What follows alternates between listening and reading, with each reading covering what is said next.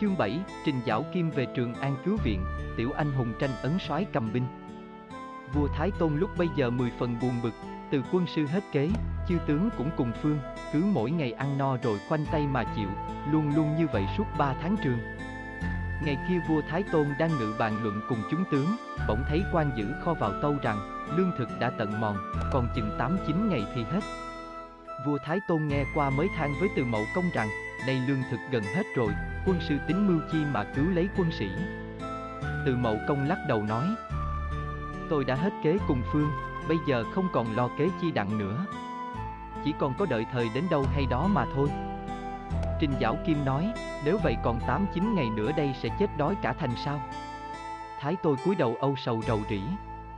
Lùi hụi ít ngày sau, binh hết lương, ngựa hết cỏ, than vang trên siết vang thành, Trình Giảo Kim nói với Từ Mậu Công rằng, này nước đã tới trôn rồi, quân sư luyện thuốc chống đói thì khỏi sợ điều chi, chớ tôi đây chắc là chết sớm. Từ Mậu Công đang lúc rối ruột, nghe Giảo Kim nói cật mình thì giận mà rằng, cơ tuyệt diệt đến bên thành mà không lo, lại còn kiếm điều nói nhảm. Giảo Kim sụ mặt làm thinh. Lúc bấy giờ cha con quốc trị cung muốn xuất binh mã mà vì đánh chẳng lại, phần quân sĩ rủng chí ngã lòng nên không dám. Còn từ quân sư hết kế, chư tướng vô mưu, ngồi súng chùm nhìn nhau mà chịu. Lúc chú tôi đang than thở, bỗng nghe một tiếng sấm nổ vang dường như lỡ núi sụp non, rung động cả thành trì, ai nấy đều kinh hồn mất vía. Kế thấy trên trời khói đen phủ xuống, phút chốc gió dậy ao ao, hóa ra một bầy phi thử, con dơi, bay bổng lên không. Thái Tôn lấy làm lạ mới hỏi từ mậu công rằng, điềm chi vậy? Lạnh hay dữ đó? Từ mậu công đánh tay coi rồi tâu rằng, phước bệ hạ còn lớn lắm. Bởi vì là chánh vị đế vương, nên trời sai phi thử đem lương đến giúp đó. Chư tướng nghe nói không tin hỏi, lương ở đâu chẳng thấy mà quân sư nói là cho lương.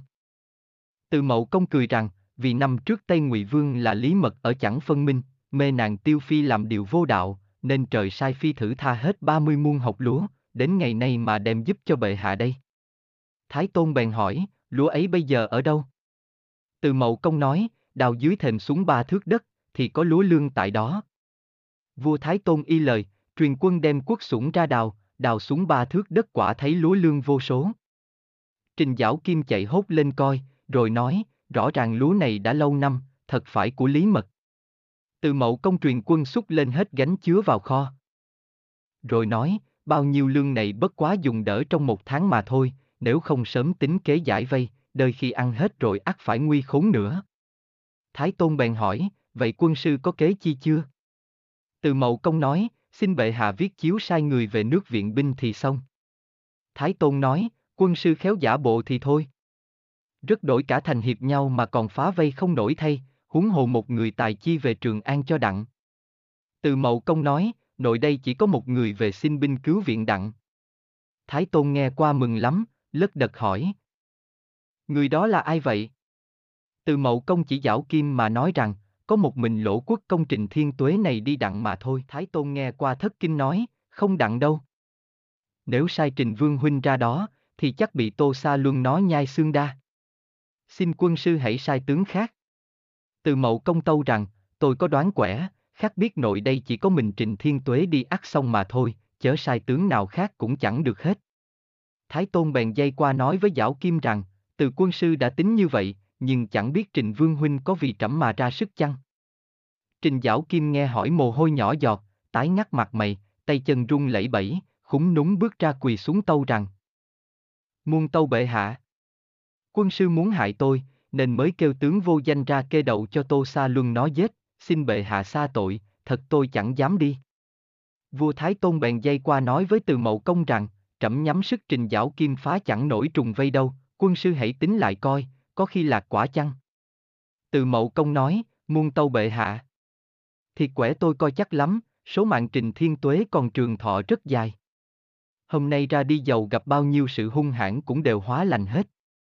Và cách đây ba năm về trước, khi chi binh ba đạo đánh ba nẻo, Trình Thiên Tuế một mình mà lấy đặng Sơn Đông. Lại đem binh qua Triết Giang mà giúp chúng tôi nữa. Cứ theo chuyện đó thì Trình Thiên Tuế có dở chi đâu, xá gì một lũ bắt phiên mà phá ra không đặng.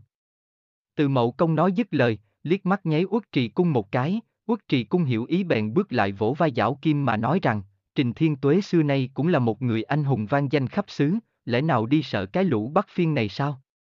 Hễ là đấng anh hùng thì phải trung quân ái quốc, thì tử như quy, phải như quân sư sai tôi thì tôi vỗ ngực chịu đi liền, không hề thốt nửa lời phiền muộn. Tần Thúc Bảo cũng đốc vô rằng.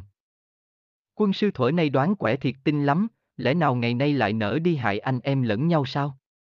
Vậy Trình Thiên Tuế hãy ráng sức một phen, kẻo người ta chê là hổ đầu xà vĩ đa. Trình Giảo Kim lắc đầu, dây lại nói với từ mậu công rằng, này ông quân sư. Từ khi tôi kết nghĩa kim bằng cùng ông đến bây giờ, nào có làm điều chi xích mích với ông đâu mà ông lại nỡ hại tôi, một hai ép uổng tôi nạp mình vào hang cọp. Còn chú lọ nồi chú đánh phách đó, sao quân sư không giỏi mà sai đi? Từ mậu công nói, vì trình thiên tuế chưa rõ, nên mới phân biệt như vậy, bởi quốc trì tướng quân mà đi thì mười phần chắc chết, bao giờ tôi dám sai. Đi mấy cuộc hiểm nguy thì cần phải chọn người phước tướng, nếu thiên tuế viện đặng binh đến cứu. Tôi sẽ tâu xin phong cho chức tịnh kiên. Trình Giảo Kim hỏi, cái chức tịnh kiên là chức gì đó vậy? Từ mậu công nói, chức ấy lớn ngang với vua, được phép ngồi chung, vào triều khỏi lạy, muốn chém ai thì chém, muốn làm điều chi thì làm, trên vua dưới mình hơn hết thảy bá quan. Trình Giảo Kim nói, chức ấy nhắm thế khó hưởng lắm. Như tôi sống chẳng nói chi, còn như nếu bị quân phiên nó thỉnh rồi, thì quân sư có tâu phong cho cái chức chi chi đó, tôi cũng đâu có hưởng được đâu. Từ mậu công nói, nếu thiên tuế chịu đi, thì đối với triều đình có công rất lớn. Sống sẽ làm tịnh kiên vương, còn chết thì phong làm thổ địa. Trình Giảo Kim nghĩ thầm rằng, thiệt mình kết nghĩa anh em cùng lão thầy sải mũi trâu này rất ư là vô ích. Khi bình thường chẳng nói chi, hễ có hoạn nạn là nó ép mình làm đau làm thất. Ôi! Mà giàu không đi, ở đây ráng ít ngày cũng chết khô, làm ma đói ma thương, chi bằng liệu mình ra đó, rủi có chết lại được phong thần làm thổ địa hưởng chè sôi no bụng. Trình Giảo Kim nghĩ như vậy nên vuốt trâu nói rằng, thôi. Tôi thấy ông quân sư ổng ép lắm, vậy cũng ráng làm gan mà xông lướt một phen. Thái Tôn mừng nói, nếu Trình Vương Huynh ra sức trận này, trẫm thật đội ân nhìn thuở. Trình Giảo Kim nói, tôi nghĩ lại tôi buồn cho cái số phận của tôi lắm. Từ khi mới kéo binh đi tạo Bắc, Nguyên soái phong cho chức tiên phuôn, lo đốn củi dọn truông, bắt cầu cực khổ, xin ra đánh trận thứ nhất Nguyên soái khi dở để cho lão uất trì, qua đến trận thứ nhì, thứ ba, thứ tư cũng về tuốt nơi tay cha con kính đức, té ra tôi cực mà chẳng lập đặng công chi. Nay tới ông Nguyên soái bại suy, quân sư lại ép tôi đi cho chúng giết. Nhưng tôi nào gió tiếc phần số tướng bất tài, song xin bệ hạ khi về đặng tới trào mà tôi chết rồi, thì chớ quên lời hứa. Vua Thái Tôn nghe nói dứt lời, bèn viết chiếu và giao ấn nguyên nhung cho Giảo Kim. Trình Giảo Kim nai nịch hẳn hòi, lãnh ấn và chiếu cột vào lưng với một gói cơm khô, rồi bước tới lạy vua, đoạn nói cùng từ mậu công rằng, quân sư hãy lên lầu xem coi, hãy thấy quân Bắc phiên ngã ngang ngã dọc, ấy là nó bị đốn ngã bởi ngọn búa của tôi, còn như ngó thấy im lìm là tôi đã thất cơ, hãy mau phong thổ địa, kẻo oan tánh mạng của tôi nghe. Từ mậu công nói, tôi biết lỗ quốc công là phước tướng, không hề chi đâu, hãy ráng sức một phen tôi quyết chẳng quên lời ước. Trình Giảo Kim bèn dây qua nói với chư tướng rằng, thôi các ông ở lại mạnh giỏi mà phó tá bệ hạ, chớ tôi đi phen này chắc không trông gặp mặt nhau nữa rồi. Chư tướng nghe Giảo Kim nói quá thương, đồng theo vỗ về kiếm lời an ủi. Rồi đó Trình Giảo Kim sách búa lên ngựa ra cửa nam, Thái Tôn dắt chư tướng theo đưa, từ mậu công dạy quân thông điếu kiều cho Giảo Kim ra, rồi truyền kéo lên đóng chặt lại. Còn Giảo Kim khi vừa ra khỏi, xem thấy binh phiên đông đúc, lòng đã thất kinh, ngó lại thấy bế cửa thành, càng thêm hoảng hốt. Rùng mình khiếp sợ chẳng dám bước đi, nhớ tới mậu công, thì giận mắng lia mắng lịa. Bên kia tiểu phiên đang canh, bỗng thấy một tướng đứng dưới thành mặt mày hơ hải, nói lắp giáp ông sòm. Bèn bàn tính với nhau rằng, chắc thằng đó nó đi viện binh, vậy đừng để cho nó xảy qua mà có tội. Nói rồi hè nhau rút tên bắn vải như mưa. Trình giảo kim hoảng hồn, chẳng biết tìm ngõ nào mà trốn tránh, túng thế phải hươi búa nạt lớn lên rằng. Đừng bắn nữa. Bộ tụi bay chưa biết cái búa của lão Trình sao? Ta đây quyết phá trùng vây đặng về trào cứu viện, nhường đường cho qua thì sống, bằng ngăn đón ta bữa nát đầu. Giảo Kim nói rồi hươi búa xông lên chém nhầu, chẳng kể đông tây, không phân nam bắc, quân phiên chống cự không nổi té ngựa té nghiêng, bể ốc dập đầu kéo nhau bỏ chạy, Giảo Kim thừa thế đánh riết khỏi vòng binh thứ nhất, qua đến vòng thứ nhì kế gặp tướng phiên, đánh Giảo Kim mệt thôi thở dốc.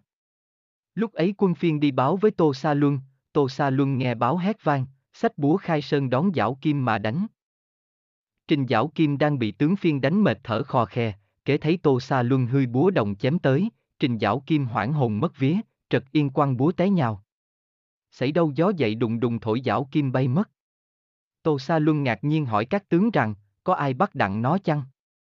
Các tướng đáp, chúng tôi vừa thấy nó nhào xuống đó thì áp lại liền, nhưng không biết vì cớ nào mà người ngựa đều bay đầu mất hết. Tô Sa Luân nói, thôi thôi. Ta biết rồi. Nó có phép địa hành, nên độn thổ trốn đi.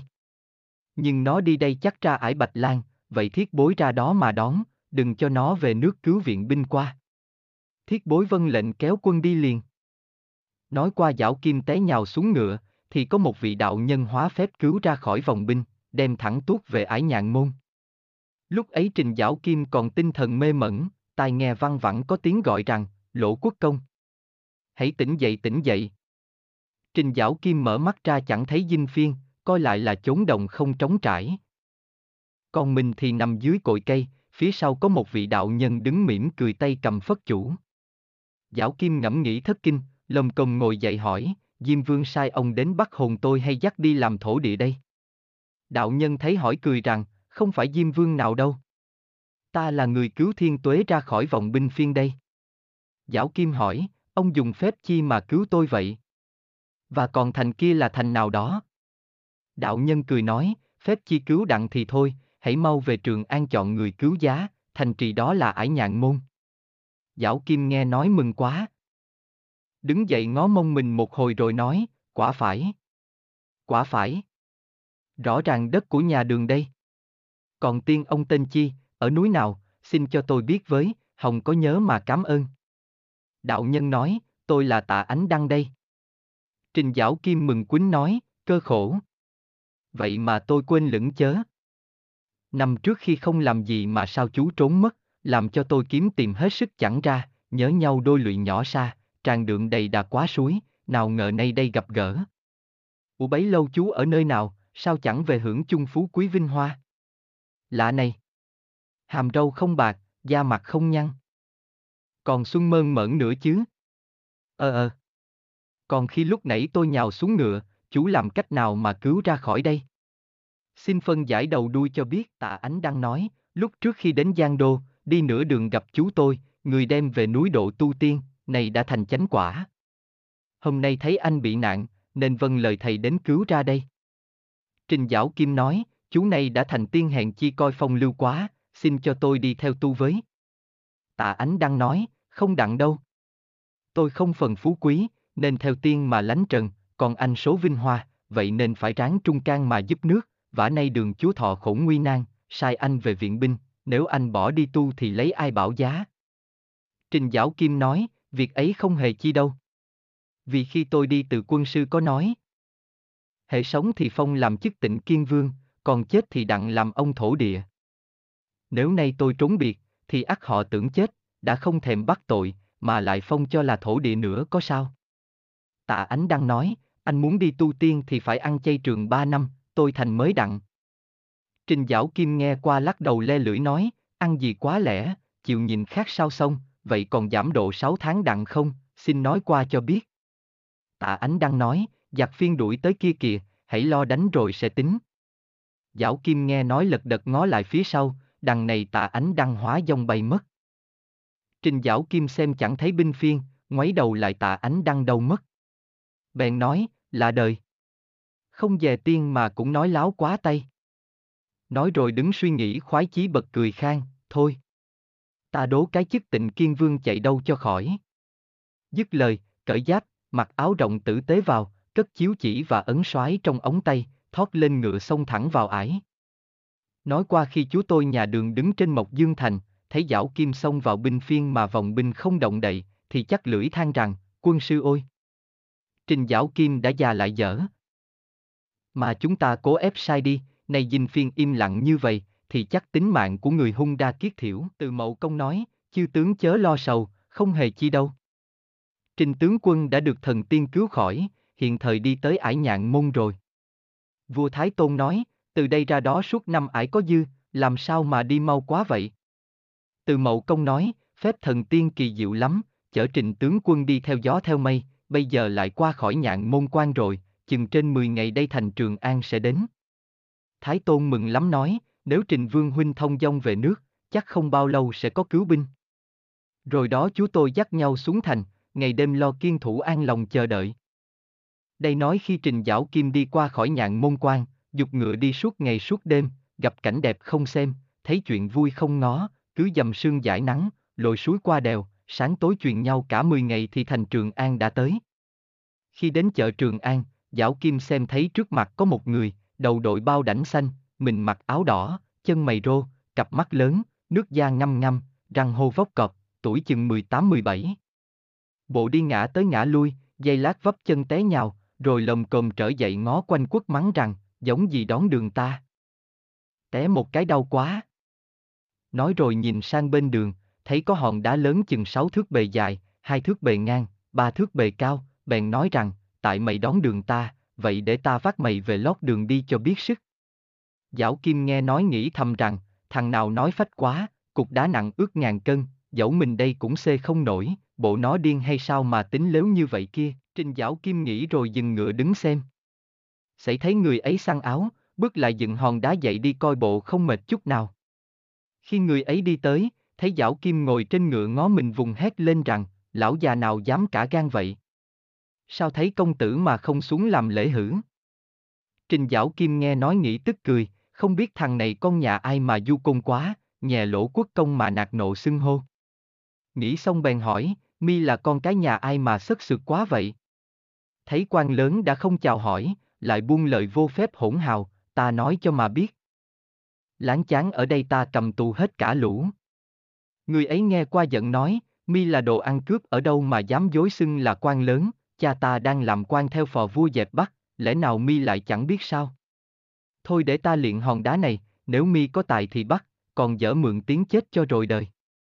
Người đó nói dứt lời, liền nâng hòn đá lên nhắm giảo kim luyện nhau. Con ngựa giảo kim nhảy trớ lên, làm giảo kim ngã té lăn cù. Giảo kim lồm cồm trở dậy nạt rằng, mày xưng là con quan sao gặp lỗ quốc công mà không biết hử. Người ấy dụi con mắt nhìn lại. Thấy quả giảo kim, bèn lật đật quỳ xuống thưa rằng, cháu lỡ lầm lỗi một phen, xin bá phụ rộng lòng thứ tội. Trình Giảo Kim hỏi, cha cháu là ai? Hiện đang làm chức chi đó? Người ấy nói, thân phụ cháu là đoàn chí viễn, làm chứ định quốc công, đang theo phò vua dẹp Bắc, còn cháu đây là đoàn lâm. Trình Giảo Kim nói, nói vậy cháu là con trai của định quốc công sao? Thôi, cháu còn thơ ngây bác không chấp nhất, hãy mau trở dậy cho bác biểu nào, cháu đi uống rượu ở đâu mà say sư quá đổi vậy. Từ đây về sau chớ có nhậu nhẹt xa đề như thế nữa, mà làm mất thể diện nhà quan hết. Đoàn Lâm nói, thưa. Bữa nay cháu uống rượu tại Dinh Bác, vì tình anh em nên quá chén lỡ say. Còn bác cũng đi cùng cha cháu dẹp bắt, bộ đã ban sư sao bác về đây? Trình Giảo Kim nói, ối thôi. Cháu hỏi đến việc đó làm chi, phải được ban sư thì phước lắm. Đoàn Lâm hỏi. Vậy chứ công việc thế sao đó bác? Trình Giảo Kim nói, công việc đang cơn bối rối, chú tôi cùng nhập Mộc Dương Thành bị chúng vây, nên phải về đây viện tướng. Vậy cháu hãy mau về sửa soạn thương giáp, đặng sáng ngày có hội tỷ võ nơi giáo trường, mà lãnh ấn soái đem binh cứu giá. Đoàn Lâm hỏi, Thánh Thượng và các vị bá phụ khác bị vây, còn cha cháu thế nào hả bác? Trình Giảo Kim nói, ông già cháu cũng bị chúng lùa vào rọ, nhưng may mạnh giỏi bình yên. Đoàn Lâm nghe qua cả mừng, liền từ tạ Giảo Kim lật đật tuốt về đặng báo tin cho anh em biết. Đoàn Lâm từ giả đi rồi, Trình Giảo Kim bèn lên ngựa thẳng tới đền vua, quan huỳnh môn lật đật nghênh tiếp, hỏi, có khi Thánh Thượng đã ban sư, nên thiên tuế mới về có phải? Trình Giảo Kim trả lời, thôi thôi đừng hỏi, công việc như lửa cháy mày, hãy mau kích cổ đăng văn, đặng thỉnh điện hạ ra đây xem chiếu chỉ. Quan Huỳnh Môn nghe nói có chiếu chỉ, liền giang tay nổi trống giống chuông, dây lát bá quan tề tự đông đúc. Nói qua lúc ấy điện hạ lý trị đang ở trong cung, bỗng nghe tiếng chuông trống đánh vang, liền sử sang ra ngự điện, đoạn cho mời lỗ quốc công vào. Trình Giảo Kim vào điện quỳ lại tâu rằng, tôi là Trình Giảo Kim, chúc cho điện hạ sống lâu muôn tuổi. Lý trị nói, xin lão vương bá đứng dậy, chẳng hay phụ vương tôi dẹp bắt thế nào. Mà nay vương bá về đây, lại còn thêm chiếu chỉ dạy việc chi nữa đó. Trình Giảo Kim tâu rằng, Khi thánh thượng ra binh, thâu một hơn liền hơn năm ải, sau đến kinh đô phiên quốc, mắc kế không thành bị vây hãm tại Mộc Dương, nguyên soái xuất trận mấy lần đại bại, hiện giờ lương thực đã mòn, nên một mình tôi giải phá trùng vây về chọn tướng tài cứu viện. Xin điện hạ hãy xem tường chiếu chỉ thì rõ trước sau. Lý trị quỳ xuống lãnh chỉ, xem xong nói rằng. Nay phụ vương sai vương bá về chọn tướng anh hùng, lãnh ấn nhị lộ nguyên nhung đem binh cứu viện, và chuyện này gấp lắm, vậy chúng ta ngày mai hãy đến giáo trường, hội anh tài tuyển lựa. Bá quan và giảo kim đồng vân lệnh, rồi đó điện hạ bãi triều di giá vào cung. Trình giảo kim ra khỏi trào, bèn thẳng đến thăm cùng các phủ, tới đâu cũng thuật rõ việc chúa tôi bị vây, và bảo chúng tiểu anh hùng sáng ngày tự lại giáo trường tranh ấn soái. Lúc Trình Giảo Kim đến La Phủ, thì có La An, La Phi, La Đức, La Xuân ra nghinh tiếp, quỳ lạy thưa rằng, chẳng hay thiên tuế đi tảo bắt xong rồi sao? Mà đặng ban sư hồi trào. Trình Giảo Kim nói, ờ, ta mới về đây. Vậy chớ đậu phu nhân có nhà không? Thôi các ngươi hãy mau vào bẩm lại, nói ta xin ra mắt nhé. La An vân lệnh, trở dậy tuốt vô nhà trong, đậu phu nhân đang rồi trong dinh, xảy thấy La An bước vào, quỳ xuống thưa rằng, này có trình lão thiên tuế đi tảo bắt mới về, nên phải vào bẩm lại bà hay. Đậu phu nhân dạy La An mời vào, La An vân lệnh, trở ra thưa rằng, bà tôi cho mời thiên tuế vào. Giảo Kim theo La An vào ra mắt đậu phu nhân. Đậu phu nhân nói, xin mời anh ngồi. Giảo Kim hỏi. Thím nó ở nhà mạnh giỏi. Đậu phu nhân nói, nhờ ơn trời, nên tôi cũng đặng sức khỏe, chẳng hay anh đi tạo bắt thắng phụ thế nào. Giảo Kim nói, nhờ ơn đức của Thánh Thượng, nên phá mấy ải đầu dễ như trẻ tre. Đậu phu nhân hỏi, anh về trước có dạy chuyện chi chăng? Giảo Kim nói, cũng có chuyện nên tôi mới về đây, vì hôm nay bệ hạ bị vây khổng tại Mộc Dương Thành, còn chư tướng kẻ thì lưng mỏi gối chuồng, người thì tuổi cao đầu bạc, không có ai mà dám giải vây hết thảy. Túng thế quá, tôi phải bạo gan, ráng sức phá trùng vây về đây, đặng chọn chúng tiểu anh hùng, ban ấn nhị lộ nguyên nhung, đem binh đến đó giải vây cho bệ hạ mà hưởng lộc trao đình. Đậu phu nhân nghe nói thất kinh hỏi, vậy các con nhà vương tướng đầu đi cứu giá hết hay sao? Trình Giảo Kim nói, phải. Đậu phu nhân nghe qua, khóc lóc với Trình Giảo Kim rằng, hễ con dòng cháu giống, ấy là rường cột nước nhà, phải lo phò vua dựng nước, trước đền ơn ngọn rau tất tất, sau nữa đặng mão vàng đai ngọc cho vinh danh tổ phụ. Nhưng tôi nghĩ lại, chồng tôi lúc trước cũng tận trung báo quốc, dẹp giặc phá thành, gan sắt chẳng mòn, lòng son không lợt. Song bởi lầm mưu tô tặc, nên mới bỏ mạng trốn xa tràng. Việc ấy dầu tôi không nhắc đến cũng biết dư, thì quan nọ bất minh, thù kia chưa trả, mà cửu trùng không xét, lại phong cừu nhân đến bậc quốc công. Nở phụ tôi trung, đem lòng yêu đứa nịnh. Nay còn có một mình La Thông, tuổi thơ ngây, tài nghệ lại chẳng đặng bao nhiêu, việc chinh chiến cũng chưa từng trải, nếu tôi để nó ra lãnh binh cứu giá thì làm sao đương cự cho lại tướng phiên. Rất đổi anh hùng hào kiệt còn bị vây thay, huống chi là nó. Nếu Dương Di làm lối, thì họ la e tuyệt giống nòi, không người nối dòng lo bề hương lửa, thêm thù nhà chưa trả đặng. Đậu phu nhân nói đến đó, thì mũi lòng, nước mắt chảy như mưa. Giảo Kim thấy vậy cũng khóc ngất một hồi, rồi nói, thím nó phân vậy cũng phải, bây giờ biết tính làm sao. Đậu phu nhân nói, xin anh thương tình cha nó, mà tâu giúp như vậy, vì cha nó lòng với triều đình, nên phải tử trận, duy sanh đặng một chút giống nòi là la thông, tuổi còn thơ ngây, sức trói gà không chặt, đâu dám bị với tướng hổ, nên đi cứu giá chẳng đặng, mong nhờ ơn vua tha tội. Trình Giảo Kim nói, lời thím nó phân rất phải, thôi để tôi tâu như vậy, chắc thiên tử bỏ qua. Giảo Kim lại hỏi đậu phu nhân rằng, còn cháu nó đi đâu vắng mà chẳng thấy vào đây ra mắt. Đậu phu nhân nghe hỏi, than dài một tiếng nói rằng, anh hỏi đến thằng khốn nạn ấy làm chi, kể từ ngày mấy vị vương huynh hộ giá tảo bắt đi rồi, thì mấy nhà công tử kéo phe lập đảng với nhau xưng là tô đảng, tần đảng chi đó, ngày nào cũng tới diễn võ trường, dựng cờ vác giáo, múa đao hư thương sách kích đánh đập rầm rầm với nhau như giặc, đánh vùi đến chiều tối thì về ăn cơm, sáng ngày thì đi đánh nữa. Trình giáo Kim hỏi, Tô Đảng là ai? Còn Tần Đảng là ai? Đậu Phu Nhân nói, Tô Đảng là hai đứa con của Tô Tặc, hai cứ con của Đằng Hiền Sư và Thạch Hiền Sư, còn Tần Đảng là con của Tần Nguyên Soái, con của anh, thằng chết bầm ở nhà này và hai anh em nhà họ đoàn, hai phe đó cứ đánh với nhau hoài, chẳng có ngày nào mà ngớt. Giảo Kim nghe rồi đắc chí cười nói, để tôi làm cho tần đảng mạnh như hùng, còn tô đảng yếu như nai, tuy không trả đặng thù to, nhưng cũng trả được thù vặt.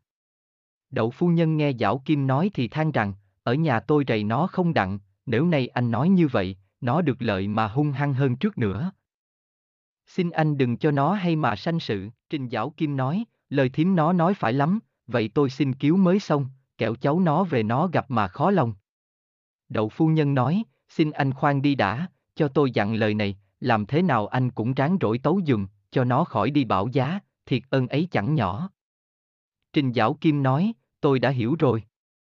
Thím nó hãy dặn dò làm chi cho nhọc, tôi cũng hay lo mưu kiếm cớ, báo thù cho La Hiền đệ thì mới đã nư giận, song kiếm chưa ra, thôi tôi xin cứu. Trình Giảo Kim nói dứt lời liền từ giả đậu phu nhân quay gót trở ra, khi đến nơi nhà khách kêu La An và mấy người trong phủ dặn rằng Nếu công tử có về, chúng bay đừng nói có ta đến nghe chưa? La An và chúng nhân thưa rằng, chuyện ấy chúng tôi cũng rõ biết, xin thiên tuế chớ lo. Rồi Trình Giảo Kim lên ngựa ra về, trời cũng gần tối, đi theo đường lộ cách La Phủ xa xa, thấy một tốp quân gai vác cờ hồng, trên đề tần đảng. Theo sau là một vị anh hùng đầu đội mão bạc, mặt tợ trăng rằm, mình mang giáp trắng, cởi ngựa bạch long mã, tay cầm trường thương. Giảo Kim ngó thấy chắc lưỡi thầm rằng, không xong rồi. Chắc la thông về đó, vậy ta phải kiếm đường đi tẻ, kẻo gặp mặt nó khó lòng. Giảo Kim than dứt lời, bèn dục ngựa xuống đồng, đi dọc theo bờ con trở về phủ. Đây nói qua quân lính bên dinh lỗ quốc công, lúc hoàng hôn thấy trình lão thiên tuế về tới cửa, lật đật vào báo cho bùi phu nhân hay, bùi phu nhân nghe báo ra cửa nghênh tiếp và thưa rằng, tướng quân đã ban sư hay có chuyện chi đó phải trở về. Trình Giảo Kim nói, nay ta vâng lệnh bệ hạ, về đây viện binh cứu giá. Giảo Kim nói rồi đi thẳng vào dinh, bùi phu nhân hỏi, chẳng hay bệ hạ đi tạo bắt thế nào, mà phải viện binh cứu giá vậy tướng công. Trình Giảo Kim nói. Phu nhân khéo hỏi thì thôi, vì bệ hạ bị vây khổng tại Mộc Dương Thành, nên mới sai ta về viện binh cứu giá. Bùi phu nhân nghe rồi liền truyền bày tiệc giải lao. Hai vợ chồng ngồi lại ăn uống chén thù chén tạc, chuyện vãn cùng nhau. Giáo Kim hỏi bùi phu nhân rằng, thằng nhỏ đi đâu vắng mà chẳng thấy vào ra mắt lão phu vậy phu nhân. Bùi phu nhân nói, ông còn hỏi nó làm chi? Nó là đứa hung hoang đảng tử, ngày nào cũng như ngày nấy, ăn no rồi lo tụ tam tụ ngủ với nhau bày trò hành hung cùng bày ra tần đảng, tô đảng lăng xăng, đánh lộn tới tối mò mới về phủ, ở nhà tôi rầy la nó có đặng đâu. Trình Giảo Kim cười nói, hễ con nhà tướng thì phải vậy chớ sao?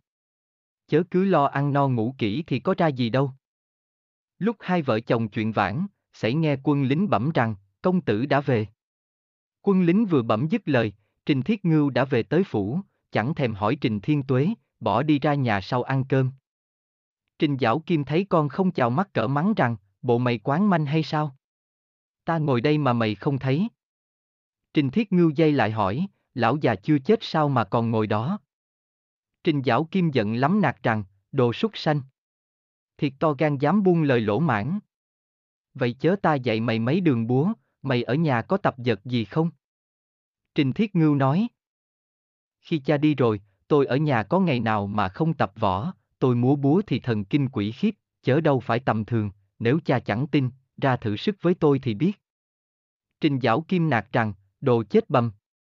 Ta đã răng dạy mày nhiều phen, bảo đừng giống tánh ta ngang tàn lỗ mãn, sao mày không chịu bỏ vậy? Mày nói mày tập búa thuần tục rồi, thì hãy múa thử ta coi. Trình Thiết Ngưu nói, phải lắm. Phải lắm. Trình Thiết Ngưu nói vừa dứt lời, bèn xách búa ra hươi múa, chém tả chặt hữu, đỡ trước ngăn sau, múa riết một hồi chỉ thấy đường búa sáng ngời. Chớ không thấy dạng người, dẫu mưa xa không thấu, tên qua không lọt, xem đường búa rất hay, như công bay phụng lộn. Trình Giảo Kim lòng mừng phơi phới, khen rằng, con đi đường búa ấy cha đẹp dạ hết sức. Trình Thiết Ngưu nói, tuy đường búa hay như vậy nhưng bữa nay rủi quá. Trình Giảo Kim hỏi, chuyện chi mà rủi? Trình Thiết Ngưu nói, bữa nay tôi bị thằng Tô Lân ra miếng, sư tử, anh La Thông biểu tôi phá, tôi bèn dùng thế hạng vương cử đỉnh, xúc tới đành đùa, nó xô tôi một cái té nhào, mày không trặc cổ mà chết. Trình Giảo Kim nói, thứ đồ hư nà. Mày làm ta phải mất danh tiếng, miếng sư tử có gì khó mà không phá đặng. Ai biểu mày dùng thế hạng vương cử đỉnh làm chi, thiệt nó xô mày té bể đầu cũng đáng, mày phải ra miếng hắc hổ du linh, lủi vào đánh chỗ nhược nó. Nó phải chết tức thì. Trình Thiết Ngưu nói, thay kệ nó, để ngày mai tôi giết phức nó cho rồi. Trình Giảo Kim nạt rằng, đừng có nói xàm. Đêm nay phải tập dợt cho thiệt tinh thông, đợi sáng ngày đến diễn võ trường mà đoạt ấn nhị lộ nguyên nhung, mà đi giải vây cứu chúa, giết giặc lập công. Trình Thiết Ngưu nghe rồi mừng lắm nói rằng, vậy ngày mai đến đó cha giao ấn soái cho tôi nha. Trình Giảo Kim nói, chuyện ấy ta không dám chắc, hễ ai giỏi hơn cứ theo lẽ công bằng mà chọn tài thứ nhất, thôi mày hãy đi ăn ăn cơm đi. Trình Thiết Ngưu nghe cha nói bắt đầu nổi đóa, Bỏ đi tuốt ra nhà sau. Khi La Thông về đến phủ, xuống ngựa vào trong thưa với mẹ rằng, lúc con ở diễn võ trường đấu võ thì có nghe tin thiên tử bị vây khổn ngoài cõi Bắc, nơi thành Mộc Dương, nên sai trình bá phụ về viện binh, mấy nhà công tử phải đi cứu giá hết thảy, nay con về thưa cho mẹ rõ, đến ngày mai này con phải ra tại để đoạt ấn soái. Đậu phu nhân nạt rằng, đừng có nói bậy mà chết đi giờ. Chuyện nào mà mẹ không hay biết trước, con lại biết hơn mẹ sao? Kể từ khi bệ hạ ngự giá phạt bắt đến nay, thường có tin lành về phủ, trận nào cũng đắc thắng, đoạt thành phiên thế tợ trẻ tre, lấy năm ải không biết mệt, sao con dám nói bệ hạ bị vây ở Mộc Dương Thành? La Thông thưa rằng, chuyện này chắc lắm mà, chứ không phải tiếng đồn dối đâu, vì anh Tần Hoài Ngọc nói lại rất rõ ràng, có trịnh bá phụ đến dinh mình nữa, và qua ngày mai thì tuyển chọn nhị lộ nguyên nhung, đặng đem binh cứu giá. Lời anh Tần Hoài Ngọc nói con mới tin, chứ đâu phải tiếng người đồn huyễn. Đậu phu nhân nói, như vậy thì thiệt rồi, người ta tuổi lớn và có cha bị vây, nên phải ráng hết sức sức cho tròn ngay vẹn thảo. Còn phận con, tuổi còn thơ ngây, tài lực tầm thường, thêm cha không có, vả lại giặc phiên mười phần hung dữ, bởi cớ ấy nên bệ hạ chê con còn nhỏ nên không đòi. Nếu đòi sao trịnh bá phụ không nói cho mẹ hay? La thông thưa rằng, tuy con tuổi nhỏ mặt lòng, song cây thương con đều hơn hết thảy, có nhà công tử nào mà chẳng kiên tài con. Sư đi cứu giá thì có cha con anh Tần Hoài Ngọc. Còn việc đường xá thì có trình bá phụ trong năm, không can chi mẹ sợ, để con ra đó lập công với người. La thông thư rồi bèn lui vào hậu dinh. Đậu phu nhân rơi lụy dầm về, kêu A Hoàng bảo đi đòi La An lập tức, A Hoàng vân lệnh đi liền. Khi đậu phu nhân đang ngồi khóc một mình, sẽ thấy La An vào thư rằng, chẳng hay bà đòi tôi có việc chi. Đậu phu nhân nói, này La An, ngươi cũng rõ biết, cha chồng và chồng ta vì nước mà bỏ mình, duy còn một chút giống nòi là La công tử đó. Chẳng già hôm nay thiên tử bị bắt phiên vây phủ tại Mộc Dương Thành, nên sai Trịnh Thiên Tuế về đòi con chúng quan đặng đi cứu giá. Ta nghĩ con ta còn thơ dại, làm sao mà giải vây cho nổi, hồi nãy ta đã cậy Trình Thiên Tuế tâu dùm, thì việc ấy cũng xong rồi, ngặt bị Tần Hoài Ngọc thầy lây, tỏ hết lại cho La Thông hay, nên nó vào nặng nặc quyết đòi đi cứu giá mà thôi, ta mới đòi ngươi vào đặng lo mưu tính kế mà ngăn cản nó lại. La An ngẫm nghĩ một hồi rồi thưa rằng, dễ lắm. Dễ lắm. Tôi đã tính được một kế, và khuya nay thì chúng công tử đều đến diễn võ trường mà đoạt ấn soái nhị lộ nguyên nhung, thì bây giờ phải làm ám phòng kế, cầm công tử mới xong. Đậu phu nhân hỏi, kế ám phòng phải làm sao? La An thưa rằng, kế ấy phải làm như vậy, như vậy thì có lo gì mà cầm công tử không đặng. Đậu phu nhân nghe rồi mừng rỡ chẳng cùng, liền dậy sắp A Hoàng làm y theo. Khi La Thông ăn cơm tối rồi, đi kiếm La An mà dặn rằng, khuya nay ngươi phải thắng ngựa cho tử tế và bày thương giảng cho sẵn sàng, chờ qua canh năm, đặng ta đến diễn võ trường tỷ võ nghe. La An làm bộ dạ dạ xin vâng. Nói qua mấy nhà công tử canh ba thức dậy, lo cơm nước xong xuôi, rồi canh năm đồng đến diễn võ trường chờ lệnh thi tài. Còn quan giám khảo là Thái tử Lý Trị, cũng dậy sớm trước canh năm, bên tả có thừa tướng Ngụy Trưng, bên phải có lỗ quốc công trình giảo kim, ngự giá đến diễn võ trường. Giám khảo ngồi trên, hai bên ngồi hai quan. Ở giữa bàn án để một trương lụa điều, một cặp huỳnh huê và ấn nhị lộ nguyên nhung. Giây phút, chúng công tử đều đến ra mắt. Giám khảo phán rằng, chư vị vương huynh ơi. Nay vua cha lâm nạn, bị khốn tại Mộc Dương Thành, nên sai lỗ quốc công về chọn một vị nhị lộ nguyên nhung đặng đem binh giải vây cứu giá, nếu có vị nào võ nghệ siêu quần hãy đến đây lãnh ấn. Giám khảo vừa phán dứt lời, thời có một vị công tử, múa búa dục ngựa xông ra nói lớn rằng, cái búa của tôi hơn hết thảy, xin ban ấn soái cho tôi. Vị công tử ấy vừa nói dứt lời. Xảy nghe một vị công tử khác, hét lớn lên rằng, Trình Huynh không đặng giành chức ấy đâu. Trình Giảo Kim coi kỹ lại là Đặng Long, thì nói lớn rằng, chúng bay chớ nên gây gỗ, hãy đấu thử với nhau cho biết tài. Giảo Kim nói rồi lấy mắt nháy Trình Thiết Ngưu, Trình Thiết Ngưu hiểu ý, nói rằng, Đặng Long. Ngươi không giỏi chi, khá nhượng ấn soái cho ta. Đặng Long nói, Huynh có môn nói phách hoài, hãy dục ngựa đến đây đánh thử cho rõ tài cao thấp. Trình Thiết Ngưu nói, nay vân lệnh bệ hạ tỷ võ, nếu ai dở thì chết, chớ không thường mạng đa. Đằng Long nói, phải. Nói rồi xách cặp roi nhắm đầu Trình Thiết Ngưu đã xuống, Trình Thiết Ngưu hươi búa đỡ vẹt cặp roi ra, thuận tay chém lại một búa. Hai người đánh hơn sáu hiệp, Đằng Long mệt tháo mồ hôi. Cứ lo ngăn đỡ mà thôi, mặt mày tái mét. Trình Giảo Kim mừng lắm nói với Ngụy Trưng rằng, mấy đường búa của tôi dạy nó đó anh. Ngụy Trưng nói, thiệt nghề búa cao cường, trên đời một dưới thế không hai. Lúc ấy đằng long lính quýnh hoảng kinh la lớn, tôi xin chịu thua, không dám giành ấn soái nữa. Trình Thiết Ngưu quầy ngựa trở lại thưa rằng, xin ban ấn soái cho tôi. Tô Phụng xem thấy liền kêu lớn rằng, Trình Thiết Ngưu đừng khoe tài, có ta đến đoạt ấn soái đây. Trình Giảo Kim biết Tô Phụng là con trai út của Tô Định Phương thì ghét lắm. Bảo Thiết Ngưu ráng giết phức cho rồi. Trình Thiết Ngưu gật đầu dục ngựa lướt tới nạt rằng, Tô Phụng, võ nghệ mi còn dở lắm, để ta làm nguyên soái rồi theo ta vác cờ cho xong. Tô Phụng nói, chẳng cần nói chi nhiều lời, hãy thử tài mới biết. Tô Phụng nói dứt lời liền hư giáo đâm đùa, Trình Thiết Ngưu đưa búa đỡ ngăn. Hai người đánh đặng tám hiệp, Tô Phụng trổ tài đâm lia lịa, Trình Thiết Ngưu đỡ đà không kịp, có hở tay đâu mà chém lại. Trình Giảo Kim thấy con muốn chạy, liền nói cho đỡ xấu rằng, coi cái thằng, nó cầm cây búa gì lạ quá. Xảy nghe một vị công tử khác, hét lớn lên rằng, Trình Huynh không đặng giành chức ấy đâu.